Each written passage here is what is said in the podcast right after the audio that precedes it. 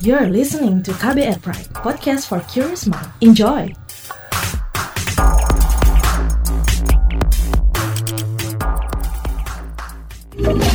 Kamu lagi dengerin What's Trending KBR Pagi. KBR Pagi siaran pagi radio paling update. Selamat pagi. Apa kabar Anda hari ini di hari Rabu 22 Juli 2020? Kembali bersama saya Don Brady yang jadi teman pagi hari Anda semuanya di What's Trending KBR Pagi pastinya. Pagi ini kita akan ngobrolin soal vaksin COVID-19 untuk Indonesia. Jadi kita ini sedang menyongsong vaksin COVID-19 ya. Soalnya sebanyak lebih dari 2000 vaksin COVID-19 dari Tiongkok telah sampai di Indonesia minggu kemarin. Vaksin dari Sinovac Biotech tersebut merupakan salah satu dari empat kandidat vaksin yang sebelumnya telah diumumkan oleh Kementerian Kesehatan. Sinovac merupakan perusahaan biofarmasi yang uh, berdiri sejak 1999 dan berkantor pusat di Beijing. Kerjasama PT Bio Farma dengan Sinovac merupakan tindak lanjut dari proses diplomasi pemerintah Indonesia dengan negara lain. PLT juru bicara Kementerian Luar Negeri Teku Faijasyah mengatakan selama ini pemerintah Indonesia gencar melakukan diplomasi untuk bisa mendapatkan akses vaksin COVID-19. Sebab kata dia, pemerintah menyadari kebutuhan dalam mendapatkan vaksin COVID-19 sangat tinggi. Dan menurutnya, keuntungan dari kerjasama antara dua perusahaan farmasi negara itu, Indonesia bisa mendapatkan akses vaksin. Tapi, sebelum vaksin ini siap digunakan, Indonesia harus melakukan uji klinis vaksin terlebih dahulu, dan diharapkan setelah lolos hasil uji klinis tersebut, vaksin Sinovac dapat segera diproduksi di dalam negeri. Uji klinis tahap 3 ini tidak hanya dilakukan di Indonesia, tapi juga di beberapa negara lain yang juga ikut mencoba vaksin Sinovac seperti India, Bangladesh, Afrika, dan Amerika. Waduh, mudah-mudahan ini uh, uji klinisnya ini uh, berjalan dengan lancar ya. Akhirnya kita bisa memproduksi vaksin ini di dalam negeri dan segera kita bangun dari mimpi buruk kita ini ya. Ini yang akan kita obrolin pagi ini, tapi sebelumnya kita dengarkan dulu seperti apa keriuhan netizen plus 62 di media sosial terkait hal ini. Ini dia.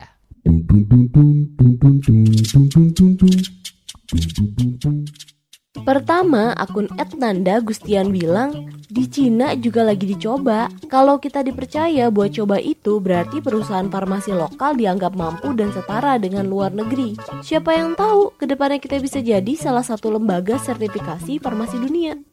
Sedangkan akun at one tweet fun bilang, entar ditimbun lagi nggak nih kayak masker hand sanitizer?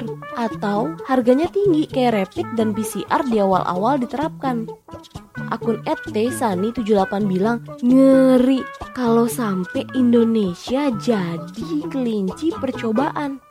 Akun @panem bahan underscore alit bilang, kok diuji di mari? Ada yang mau gitu buat uji klinis vaksin dari Cina?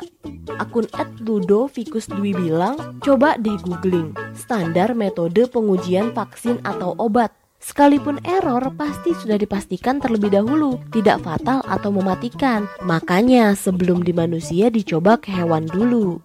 Akun @normmmsss bilang, Oxford udah uji coba vaksin. Indonesia masih aja mempertanyakan, nih virus bener ada apa enggak? Dan para seleb sebar hoax. Gak heran sih kenapa MRT baru ada di Indonesia tahun 2018. Akun @wisnu underscore INH bilang, Alhamdulillah, mudah-mudahan segera direalisasikan kabar yang cukup positif di tengah pandemi ini. Akun Ed Darman Negara Jaya bilang, yang nyinyir jangan mau terima vaksin.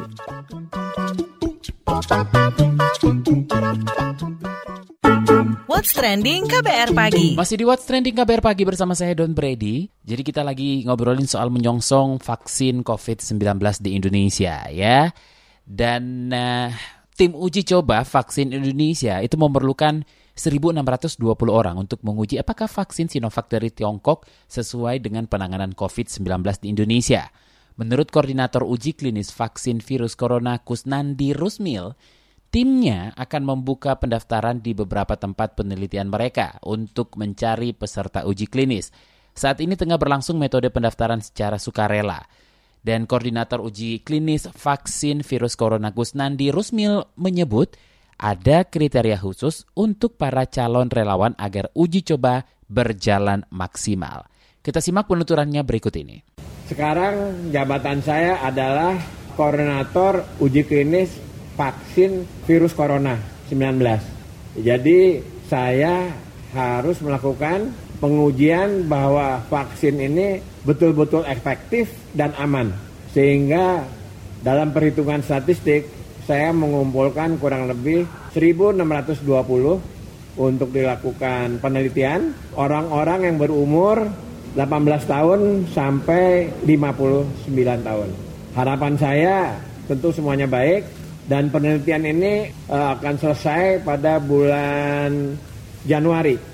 Kriteria yang ikut penelitian ini harus sehat. Jadi orang itu pasti diperiksa dulu dengan teliti. Periksa darahnya, periksa jantungnya, periksa paru-parunya. Udah sehat, baru dia bisa ikut penelitian ini. Seperti itu. Semua siapa yang mau, nanti kalau udah ini saya akan memberikan uh, kepada kantong-kantong tempat penelitian saya karena saya udah cukup lama melakukan penelitian vaksin. Jadi kami punya kantong-kantong penelitian akan memberikan brosur. Siapa-siapa yang ingin ikut penelitian kami silakan melakukan pendaftaran. Ya itu sukarela. Ya sukarela. Itu dia tadi koordinator uji klinis vaksin virus corona Kusnandi Rusmil. Nah, salah satu peneliti yang terlibat dalam uji klinis vaksin COVID-19 yang juga guru besar Fakultas Kedokteran Universitas Pajajaran Cisi Kartasasmita itu menyatakan nantinya vaksin tersebut diharapkan bisa siap tahun depan. Nah, lantas bagaimana nih vaksin tersebut bisa dikatakan berhasil ketika diujikan ke seseorang? Kita dengarkan jawabannya kepada KBR berikut ini. Jadi gini, nanti kita disuntik misalnya sekarang ya. Kemudian dia si, si subjek namanya si subjek itu volunteer itu disuntik dia kita periksa darah dulu dia untuk lihat kadar antibodi. Antibodi itu zat imun yang ada di badan dia terhadap penyakit itu, terhadap COVID-19. Tentu kalau dia belum pernah terinfeksi dia akan nol kan. Kalau sudah terinfeksi mungkin dia ada tapi itu nggak boleh ikut. Jadi nanti di screening dulu si pesertanya yang sudah punya antibodi nggak boleh ikut. Nah udah dia nol semua pasti nol kan karena belum ada kontak karena ini virus baru. Nanti sesudah disuntik ya misalnya uh, diambil darah terus disuntik, udah ditunggu aja satu bulan ya. Uh, dilihat sudah satu bulan udah ada antibodi atau belum biasanya dua minggu tuh udah ada antibodi ya. Nanti kalau suntiknya itu uh, harus berkali-kali sesudah satu bulan itu disuntik lagi. Kemudian dilihat lagi antibodinya setelah sudah 28 hari. Untuk melihat si antibodi itu makin lama makin tinggi. Jadi itu jadi kalau kita disuntik atau kayak kita sakit aja di sakit badan kita akan membuat zat anti untuk melawan penyakit itu namanya antibodi Nah, si antibodi yang orang sakit, si anti, sama antibodi orang yang divaksin itu biasanya sama bagus, ya biasanya. Tapi kalau yang sakit biasanya lebih lama tahannya. Nah, si COVID ini belum tahu. Ada yang bilang cuma tiga bulan, ya. Tapi nggak tahu kita karena memang ini virus baru belum tahu uh, kepastian dari lamanya antibodi ada di dalam tubuh seseorang. Itu dia tadi guru besar Fakultas Kedokteran Universitas Pajajaran Cisi Kartasasmita. Nah, Direktur Utama Bio Farma Honesti Bashir mengatakan Bio Farma siap untuk memproduksi vaksin Sinovac jika telah sesuai standar dan mendapat hasil baik dari uji klinis. Ia mengatakan Bio Farma sendiri menargetkan mampu memproduksi 40 juta per tahun vaksin jika vaksin tersebut sudah rilis. Ini dia penuturannya waktu di Istana Negara kemarin. Uh, sesuai dengan arahan Pak Presiden uh, barusan, kami dari Bio Farma mendapat tugas untuk memastikan kapasitas produksi vaksin ini bisa dikelola dengan baik. Sampai saat ini kami sudah menyiapkan 100 juta dosis per tahun siap dan kita akan expand menuju 250 juta dosis per tahun. Tapi untuk tahap pertama, sesuai dengan target penyelesaian uji klinis Januari, pada saat selesai uji klinis dan izin edarnya keluar, kami sudah mentargetkan untuk bisa selesai sekitar 40 juta dosis per tahun. Itu dia tadi Direktur Utama Bio Farma Honesti Basir. Ya, mudah-mudahan seperti yang saya katakan tadi, semuanya berjalan dengan lancar, ya kan, vaksin Sinovacnya sesuai standar dan mendapatkan hasil baik dari uji klinis. Amin. What's Trending KBR Pagi. Selamat pagi buat Anda yang baru saja bergabung di What's Trending KBR Pagi. Kita lagi ngobrolin soal menyongsong vaksin COVID-19 untuk Indonesia. Selain bekerja sama dengan Tiongkok, Bio Farma juga mempersiapkan vaksin produksi sendiri yang bekerja sama dengan Lembaga Biologi Molekuler LBM Eijkman. Dan sampai mana perkembangannya kita akan tanyakan kepada Kepala Lembaga Biologi Molekuler Eijkman, Amin Subandrio. Prof Amin, bagaimana perkembangan vaksin yang dikembangkan oleh Indonesia? Ya, kami saat ini sudah sekitar ya 30 persenan lah gitu ya dari semua rangkaian skala laboratorium ini.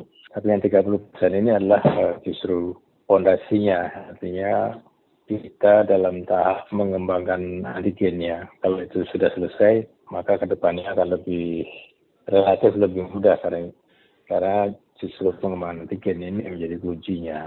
Ya. Nah, saat ini kami sudah bisa pertama melakukan amplifikasi dari gen virus yang ada di Indonesia, kemudian gen dari gen, gen virus itu kita masukkan dalam satu vektor supaya dia bisa nanti dimasukkan lagi ke sel sel induk gitu ya sel mamalia itu biasanya. Eh, sel yang kita harapkan bisa memproduksi protein rekombinan tadi.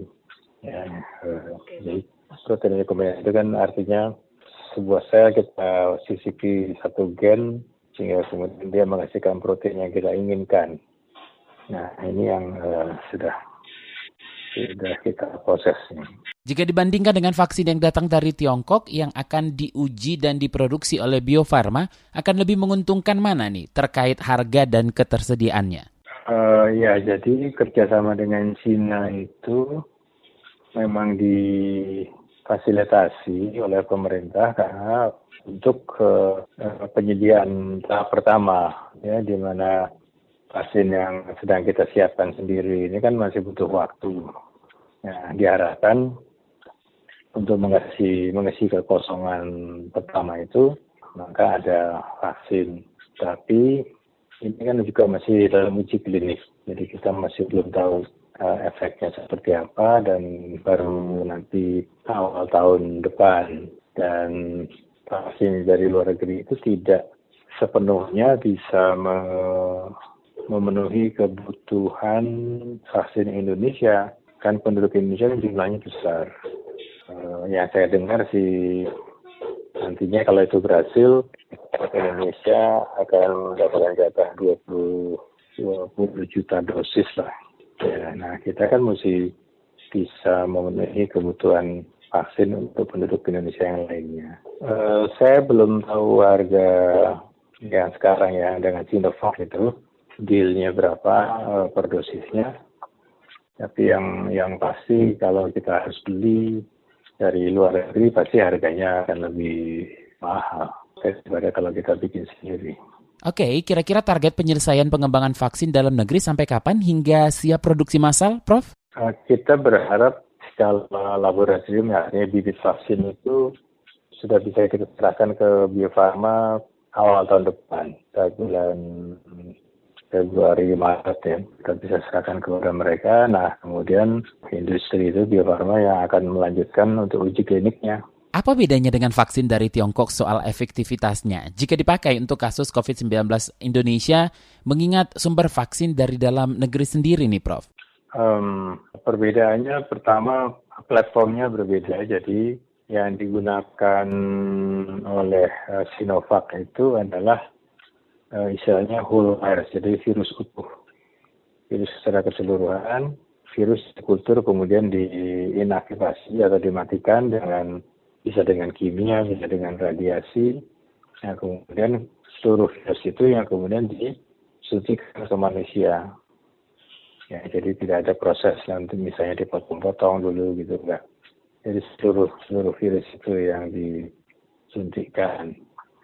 Sedangkan yang di Ekman itu kami hanya menggunakan salah satu bagian dari virus saja yaitu spike-nya aja dan juga jadi protein S-nya uh, dan juga protein N itu yang di, dijadikan target imunisasi. Ya, jadi uh, beda ya, beda platformnya begitu. Terima kasih Kepala Lembaga Biologi Molekuler atau LBM Ekman Amin Subandrio. What's Trending KBR Pagi. Demikian KBR Pagi hari ini. Jika Anda tertinggal siaran ini, Anda bisa menyimaknya di podcast What's Trending di kbrprime.id. Dan akhirnya saya dan Brady undur diri, besok ketemu lagi ya. Selamat menjalankan aktivitas Anda hari ini, mudah-mudahan semuanya berjalan dengan lancar. Dan selalu ingat untuk patuhi protokol kesehatan dan jangan lupa pakai maskernya ya. Bye-bye. Terima kasih ya sudah dengerin What's Trending KBR Pagi. KBR Prime, cara asik mendengar berita. KBR Prime, podcast for curious mind.